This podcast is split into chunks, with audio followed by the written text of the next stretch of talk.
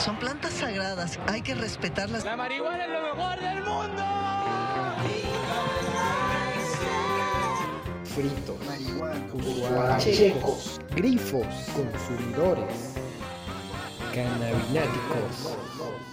Hola cannabináticos, bienvenidos a otro podcast, otra emisión de un podcast marihuano. Yo soy Adrián Tobar y en esta ocasión nos encontramos en medio de una sesión, una sesión de concentrados de marihuana de cera, una sesión 710. Me acompaña Francisco. Hola Francisco. Hola, ¿qué tal? ¿Cómo están? Y por aquí, por estos lares, también está rondando el buen amigo Teddy Bear, aunque no necesariamente tendrá una participación en este podcast, pero eso estará aún por determinarse. Y pues nada, me acompaña Francisco, a él lo, lo invité, lo traje, lo convoqué a un podcast marihuano porque él, pues principalmente es este, un amante de los concentrados de marihuana, un amante de Mundo 710. Y pues, ¿quién mejor que él? Que nos ayude a entender, a explorar, a entrometernos en este mundo tan complejo.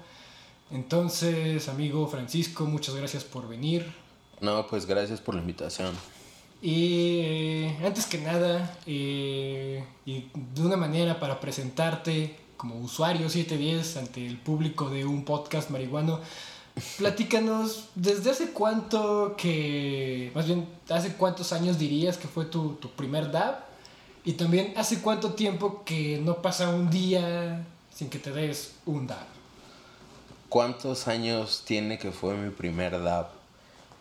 Creo que ya hace algunos, ¿qué será? Como cuatro años y medio tal vez, cinco. Con un personaje del mundo canábico que no voy a nombrar, pero muy importante acá en la ciudad que me invitó a mi primer DAB. Y ya después de eso yo creo que pasaron unos dos años. y ya lo volví a probar ahora sí de una manera más profesional, porque la primera fue bastante amateur y bastante, ¿cómo podría decirlo? Desagradable, podría... Ajá. Fue una mala experiencia, yo creo. Pero pues aún había mucha ignorancia, ¿no? Entonces creo que era parte del juego, empezar desde lo rudo.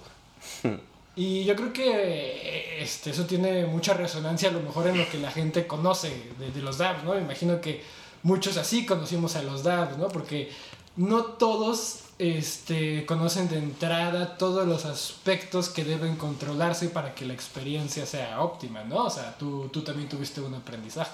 Sí, yo creo que pues más que nada es como experimentar, ¿no? Ya después de repetirlo todos los días durante mucho tiempo, pues ya te vas dando cuenta qué es lo que funciona mejor y, y qué es lo que no funciona y pues también desperdiciando un montón de cera, ¿no? Y entre otras cosas, sufriendo de la garganta.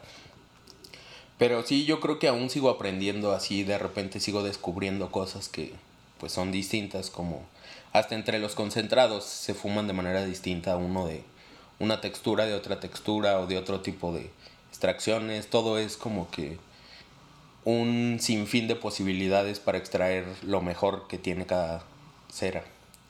Y yo, yo, yo creo que incluso estamos por descubrir aún este, cuáles son las reales posibilidades. Yo pienso que este, en el mundo, digamos que en el panorama mundial aún se está descubriendo mucho, ¿no? Aún se está aprendiendo mucho. Sí, pues nos toca hacer los conejillos de indias de esto y pues en algunos años ver qué es lo que sucede con todo lo que está ocurriendo actualmente, pero pues yo creo que ya estamos avanzando bastante, ya los extractos tienen una calidad mayormente buena, no en general, pero este pues sí hay algunas personas que se esfuerzan mucho para hacer cosas bien y pues eso es muy bueno para todos los usuarios, ¿no? Yo creo que eh, una parte importante de este avance este, en calidad que ha habido depende mucho de la educación que la gente que busque, que los disfruta sobre todo, este, ha obtenido, porque en la medida en que tú eres un usuario más demandante, pues obviamente habrá extractos que busquen no solo cumplir esas, esas demandas, sino sobrepasarlas, ¿no? Este, eh, ¿Tú, tú cómo, cómo le, le- cómo le plantearías este, este piso mínimo a alguien que apenas quiera iniciar, ¿no? O que no tenga muy, muy bien este contemplado, pues sí, ¿no? Cómo, cómo se navegan estas, estas áreas, estas, estos mares de miel. Porque yo tengo la impresión de que muchas personas dicen, ah, esto es muy complicado, no lo entiendo, y como que pues, se limitan a nada más este, pues, fumar para o vaporizar extractos para, para ponerse pachecos, ¿no? Y como que nunca se dan la oportunidad de como que cruzar ese umbral a descubrir, como tú dices, ¿no? A aprender, como a autoenseñarse la experiencia de los concentrados. Pues yo creo que la experiencia de los concentrados es un poco complicada por el equipo que requiere para hacerse de manera correcta y también lo costoso que es el equipo, ¿no? Siento que es un poco, es mucho más complicado para un Pacheco fumar extractos de una manera correcta que fumarse un porro bueno. Claro que cuando conoce los extractos va a preferir mil veces un DAP que un porro. Es, bueno, me pasó así, ¿no? Pero creo que también es parte de una inversión que haces a corto plazo y a largo plazo te va a rendir, pues ahora sí que compras una, un rig, ¿no? Por ejemplo. Y las piezas que utilizas, yo creo que en general comprar unos papeles y un encendedor te cuesta 30 pesos. Comprar todo esto yo creo que son más de mil pesos sin problemas, ¿no? Y eso es lo básico. Aparte de, de eso necesitas otros equipos más sofisticados como un soplete muy bueno o tal vez necesites un medidor de temperatura que es pues yo creo que una de las cosas más importantes y menos peladas por la mayoría de personas que fuman porque cuando controlas la temperatura de tu extracto a la que lo estás vaporizando pues controlas todo no este el high al que quieres llegar este cuánto eh, si quieres vaporizar todo o quieres que se quede ahora sí que disfrutar sabor o potencia o una mezcla entre los dos, ¿no? Pero nunca puedes elegir entre todo. O sea, siempre te tienes que quedar, quiero que me pegue mucho o quiero que me sepa muy rico. Ah, pues en algunos casos es ambos, pero son extractos contados los que llegan a ese, a ese estándar de ambas cosas. Aunque, eh, pues sí es importante la temperatura y también el tipo de extractos, ¿no? La limpieza y pues el método que se use para, su extracción. ¿Cuál es este, la clave como para empezar a entender esta relación entre no solo el tipo de extracto, sino también el tipo de experiencia que quieres y la temperatura? Porque me parece que a diferencia de a lo mejor este, la, vaporización de flor, que sí, sí se toma un poco en cuenta, pero puede ser un poco más burda en cuanto a la precisión, cuando, cuando se, se, trata de extractos, pues sí se busca este, una temperatura mucho más precisa, ¿no? O sea, sí es un nivel de especificidad mucho más alto. Pues sí, es un poco, bueno, hay rangos, ¿no? O sea, como que varían mucho, es más que nada como experimentar en tu extracto que estés fumando en ese momento a qué temperatura se comporta mejor. Pero sí hay, por ejemplo, los que son extraídos por medio de hidrocarburos como el butano, propano, eh, requieren una temperatura para vaporización aproximadamente de 280 a 300 grados, 315 exagerando, ¿no? Pero yo nunca paso en, lo personal de los 300 y siempre... 300 sí es un DAP muy grande para que se vaporice toda la cera. Y si le pones 280 te queda un poco de sabor bien, pero ya no hay un rendimiento de que se vaporice todo a la primera. Y, sí, se queda un poco de cera, cera embarrada, ah. este, digamos, por, por ahí, este, como, como que nunca hay, hay una, un camino correcto, ¿no? Siempre tomas una decisión y te puede dar una cosa o te puede dar la otra, ¿no? Eh, pues sí, y más que nada también se puede recalentar. Hay muchas personas que son muy delicados y solo fuman una vez y lo limpian ya y se sirven DAPs acá de medio gramo. Digo, cada quien es libre de hacerlo como guste, pero eh, yo algunas veces lo recaliento, algunas otras veces por ejemplo, en el caso del Rossi no es lo más recomendado. Pero pues si lo quieres recalentar no hay ningún problema, ¿no? Digo, no, no te va a hacer daño que lo hagas o no. Solamente que sí cambia el sabor y la experiencia es un poco distinta, pero en general te pone, que es a lo que la mayoría de la gente quiere llegar. Vamos a hablar este, de, la, de la seguridad, que es algo muy importante en el tema de los concentrados, pero sí, antes quería como nada más aclarar eso, que no hay un, digamos, aunque sí hay muchas guías y manuales que dan consejos sobre cómo dabear para pues, que se esté buena la experiencia, no, no, hay como un método definitivo, ¿no? Se trata, como decías, de ir este, aprendiendo, experimentando, viendo qué es lo que te gusta, conforme cada tipo de concentrado, según cada dosis de concentrado. Y pues sí, es como para invitar a la gente pues, a, que, a que haga eso, ¿no? Con, con su uso de concentrados. Pero pues hay que hacerlo de, de manera segura, ¿no? Y pues hay, hay varios este, aspectos que son clave, que incluso ya son este, pues, bastante reiterados este, en cuanto a la seguridad de, del uso de concentrados. Me parece que el principal en cuanto al butano, por lo menos, es que esté bien, bien limpio. ¿Qué, qué, qué le dirías a la gente, por ejemplo, sobre ese punto en particular? Pues yo creo que sí es bien importante para todos, así principal, ¿no? Que vean que van a fumar. Si de plano no tienen algo al alcance que sea bueno, yo les recomendaría que mejor fumen flores, ¿no? Así definitivamente. Porque algo de mala calidad sí te puede traer graves riesgos a tu salud. ¿Y cómo puedes catalogar buena y mala calidad?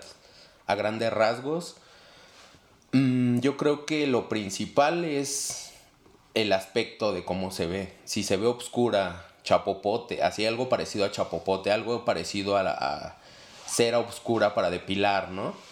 Este, que tenga un color oscuro y que huela a flor prensada. Y, la viscosidad también es como, como desagradable, ¿no? La, ajá, es que hay de distintos tipos. Por ejemplo, esas que son más viscosas, pues suelen tener rastros de solventes. En este caso, el butano. Eh, ¿Qué te puede pasar con el butano? Un sinfín de cosas, ¿no? O sea, sí es algo muy riesgoso para tu salud. Y también el problema es de que, pues, en los extractos utilizan los sobrantes, ¿no? La mayoría de veces utilizan todo lo que les sobra para extraer y pues obtener materia de baja calidad que se vea bonita y se venda cara. Eso en el caso de la ciudad, no sé, en, algunos otros casos, en algunos otros estados sí sea lo mismo, pero aquí pues usan los desechos para hacer extractos, entre comillas. Entonces, pues eso es también la flor de mala calidad, flor con hongo, cosas así pues es un contaminante para tus extractos, ¿no? Eh, también otra cosa muy importante en los cartuchos, que son otra cosa bien común, bien, común, bien usada. Si son líquidos, o sea, hay un tipo de cartuchos que sí pueden ser líquidos, claro, pero son live resin. Y el live resin no es barato. Es exótico. Eh, no es exótico, pero no es barato, no es, eh, no es lo común del mercado, ¿no? Si es un precio alto y el sabor es completamente distinto. En esos casos específicos sí puedes llegar a ser líquido parecido al agua. Pero si es resina, este, que es destilado en su mayoría, tiene que ser sólido. Si una burbuja este, sube inmediatamente, es fake, ¿no? Tíralo y aléjate y cuéntale a quien más confianza le tengas porque...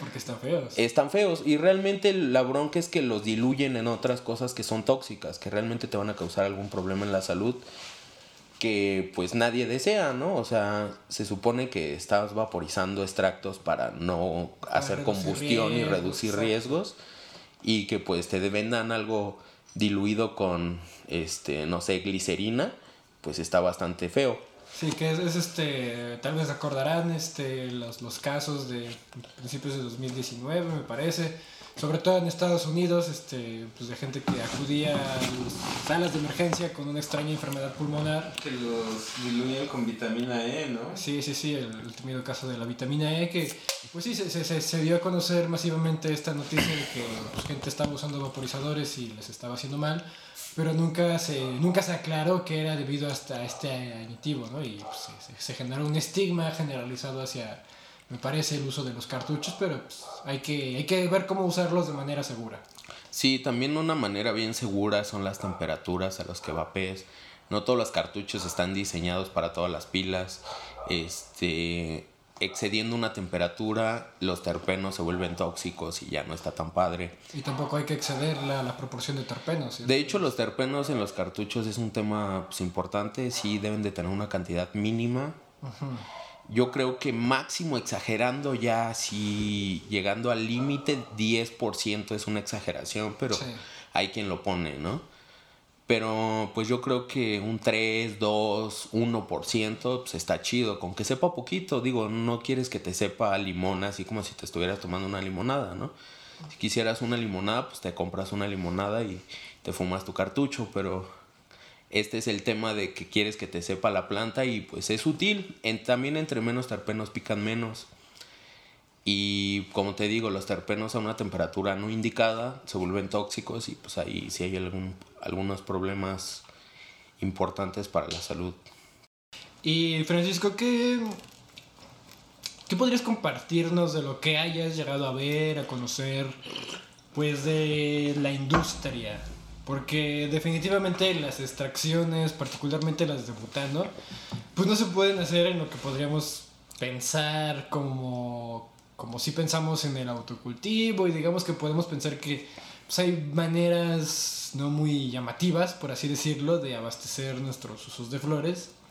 Pero definitivamente pues, para extraer con butano o otro tipo de solventes, tal vez como CO2 o hacer destilación fraccionada, pues sí necesitas algo parecido a una industria, ¿no? algo que se parezca más, más bien como una producción como pues sí, de, de cervezas, ¿no? Grandes, este, con, equipo, con protocolos, sobre todo de, de calidad, de seguridad, este... Y bueno, esto se lo platico a la gente, pero tú seguramente ya sabes pues, que, que, que aunque los concentrados en México aún son algo relativamente nuevo, la industria no lo es. La industria de los concentrados ya tiene, si no, pues unos, una, una década, yo creo que ya tiene pues, por ahí unos 5 o 7 años. Yo creo que sí, tal vez 5 o 6 años. Por ahí algunos amigos son algunos de los pioneros en estas cosas. Un Sí. saludo. este, sí, pues yo creo que el problema de las extracciones es que no es como las flores, ¿no? Que dices, ah, tengo semillas, yo planto y en cuatro meses puedo fumar. Eh, más que nada porque necesitas equipo caro. O sea, no es un equipo que te pueda costar 500 pesos y lo compres en cualquier lugar, ¿no? Eh, necesitas equipo de laboratorio pues específico para cada función, necesitas unas instalaciones adecuadas con instalaciones de luz adecuadas para que no vayas a volar porque el butano pues Es un gas. es un gas, ¿no? Y no es de que haya eh, fugas o pues eso es lo que se cuidaría desde un, desde un principio para que no vaya a ocurrir algún accidente, ¿no? Pero entre cualquier eh, pues parte del proceso puede haber accidentes que pueden hacer volar y pues sí es algo muy peligroso. Eh, también yo creo que igual de peligroso es que la gente consuma extractos hechos en casa porque pues como les digo, se necesitan equipo que, que tal vez cueste 100 mil, 200 mil pesos para entrar en, una categoría de que estás eh, ahora sí que produciendo algo bien, ¿no? Porque puedes producir algo con tal vez 10 mil pesos, 15 mil pesos, pero no va a tener las características adecuadas para, pues, para el consumo eh, humano. Sería algo un poco aún no tan adecuado para ser fumado. Y este ya se me fue. No, ¿En qué pues estaba? este. eh, pues ¿cómo, cómo has visto que ha, o cómo has este, sí, visto, escuchado que ha, que ha evolucionado?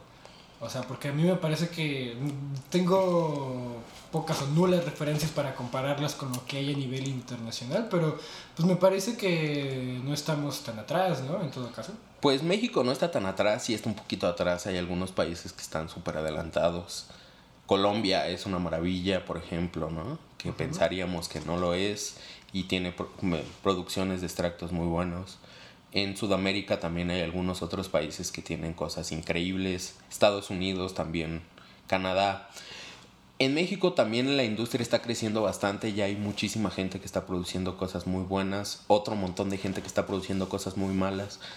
Este, pero sí hay una categoría en yo creo que los últimos dos, tres años que ha crecido bastante. Han mejorado los productos bastante en los últimos. En el último año yo creo que ha habido un cambio del casi del 100%. Ahora se encuentran resinas vivas, resinas de alta calidad, eh, alta pureza.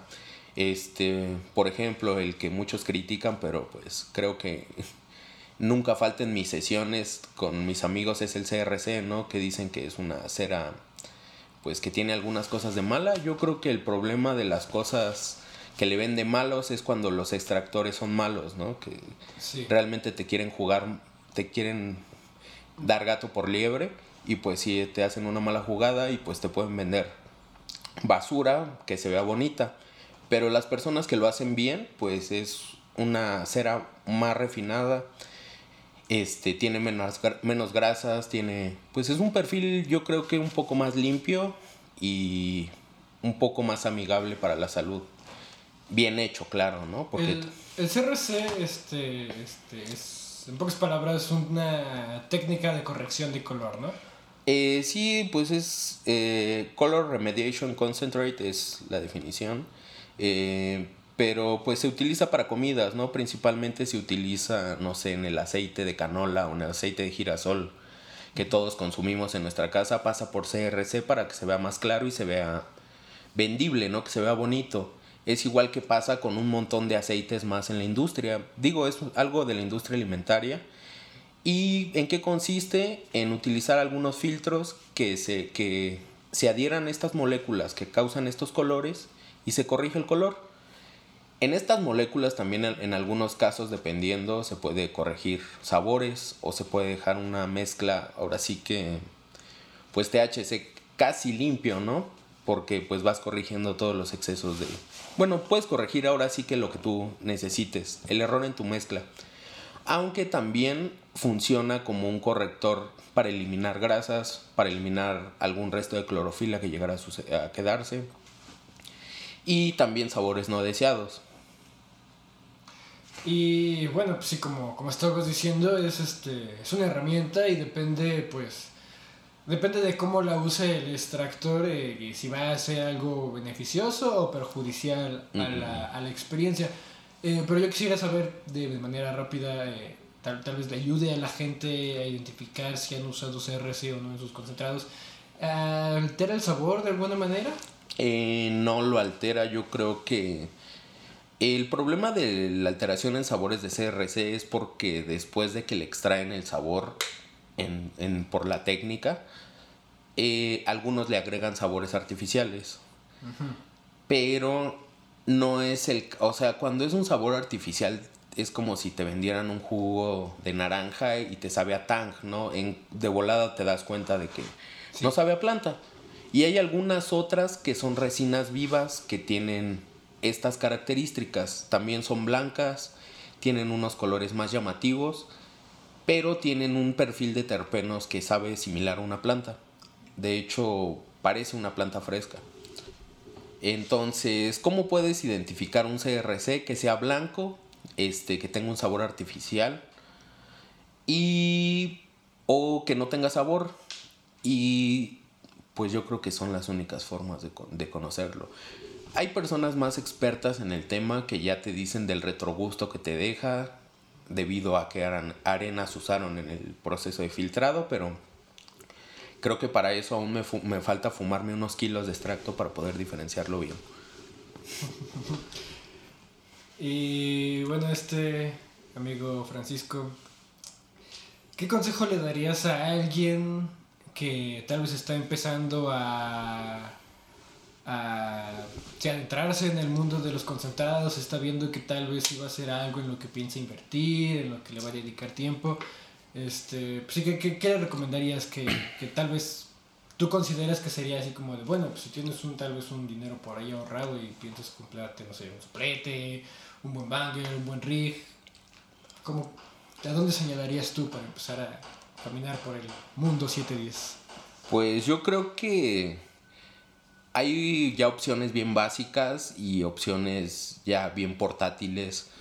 Si alguien tiene la, capacidad económica de gastar una cantidad, pues no tan fuerte, pero sí lo de un celular nuevo, podría compra- comprarse un rig electrónico, que son vaporizadores que hacen la función de un bong y que te puedes fumar un dab en cualquier lugar, ¿no? Sin necesidad de absolutamente nada más que tener pila y presionar dos veces y disfrutar tu dab. Sí, es un aparato electrónico diseñado para la máxima comodidad, pero sí una experiencia, pues digamos que sí está lo más cercana posible a un, a un DAB con un soplete, ¿no? Sí, pues yo creo que ya con estos equipos ya están diseñados para casi cumplir el 100% de las expectativas, pero también es como el porro, ¿no? Siempre el DAB en tu mesa con un soplete es la forma tradicional y creo que también llegas a un high más alto siempre eh, de la forma más clásica.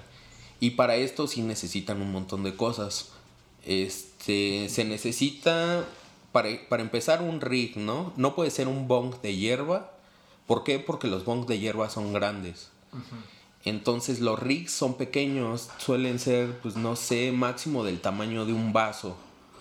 Este, no sé, como una máximo una botella de cerveza, ¿no? Es, Sí, sí, es un sí. tamaño exagerado. Como una botella de coca de 600 mililitros. Algo así, un, un tamaño pequeño. ¿Y para qué es el tamaño pequeño? Para que el vapor conserve todos los terpenos del extracto y sepa lo más parecido a la flor. O sea, no es que digan, ah, no, pues quiero que salga mucho humo o que... Si no quiero que me sepa un porro este DAB, no sé, eso no es- Eh, no, no, de hecho te vas a ver más eh, en un bong pequeño que en una pipa grande, ¿no? Y también la diferencia principal entre estos dos es que si usas una pipa grande, la mayoría de la cera se va a quedar en las paredes y no en tus pulmones, que es donde queremos que llegue todo el vapor. Entonces, no les funciona también un, un bong grande, tiene que ser uno pequeño, un rig, y una pieza para vaporizar los extractos que se llama banger. Actualmente se hacen de cuarzo, antes los hacían de titanio, antes de eso de borosilicato y antes de eso utilizaban cuchillos calientes, ¿no? Y también era cool. Pero ya evolucionamos y actualmente puedes usar el cuarzo.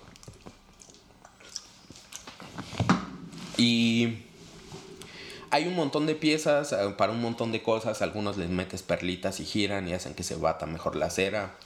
Algunos tienen una forma distinta para que tenga alguna función en específico que puedas eh, ahora sí que tener una, la máxima experiencia dentro de un tipo de concentrados.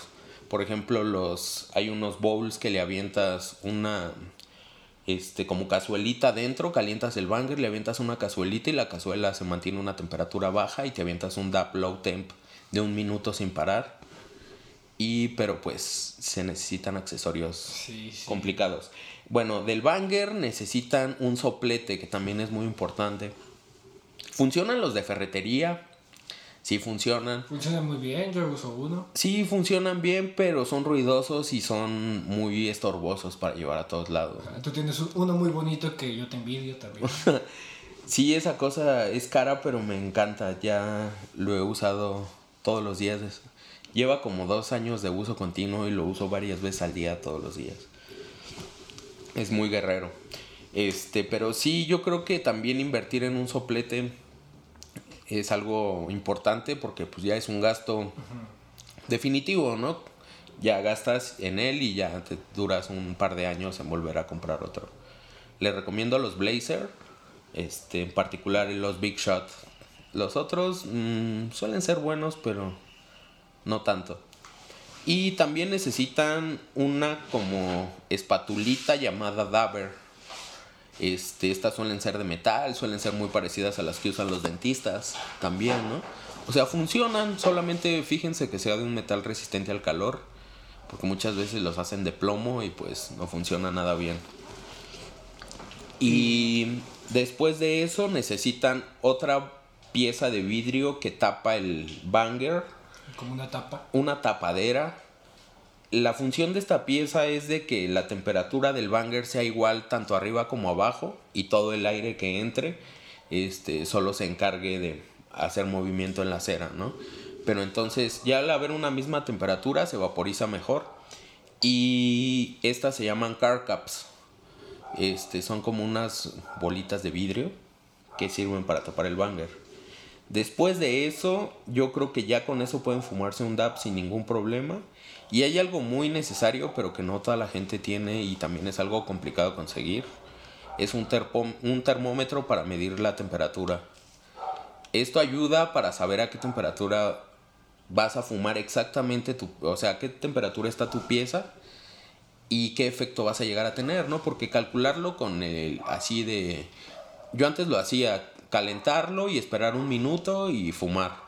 Pero pues hay veces que el clima cambia, hay veces que estás afuera y hay veces que estás adentro de tu casa.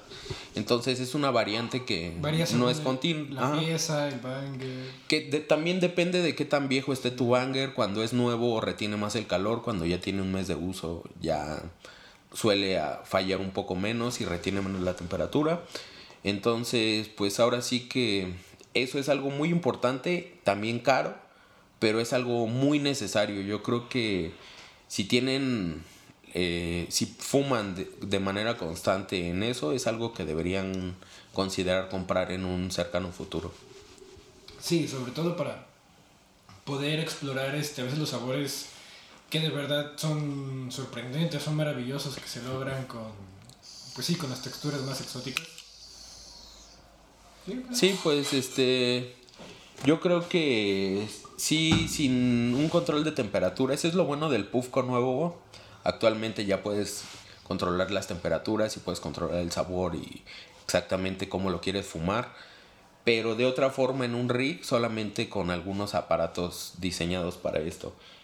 Eh, más o menos lo indicado son de 280 300 grados. En el máximo 315, exagerando, pero... Más allá de eso ya es un... Ya, ya es un... Es que ya empiezan a volverse tóxicos algunos terpenos que componen el extracto y entonces pues tiene... Además de que es muy este, agresivo para la garganta, seguramente. Sí, también vas a toser algunos minutos. También hay otra cosa bien importante para los DAPs que la mayoría de gente no hace. Yo cada que le invito a alguien nuevo le, le trato de... Le digo esto, ¿no? Fuma, inhala rápido y saca el humo rápido. No lo aguantes. No lo debes de aguantar, ¿no? No es mota acá como para que te quedes Este, con el humo en los pulmones sonriendo un par de minutos. Este, si lo haces en un segundo o dos segundos ya es más que suficiente y vuelves a fumar. O sea, se repite. No es así de, ah, ya fumé uno. No, o sea, le fumas una vez, sacas todo el humo rápido y vuelves a inhalar. Eh, sacas todo el humo y así hasta que tu cuerpo te diga que ya es lo suficiente. Eso es algo importante. Yo creo que mucha gente se equivoca en cuanto a eso. Es algo muy distinto de fumar. Creo que de todo. Es una particular, particularidad de los apps. Entonces háganlo para que noten la diferencia.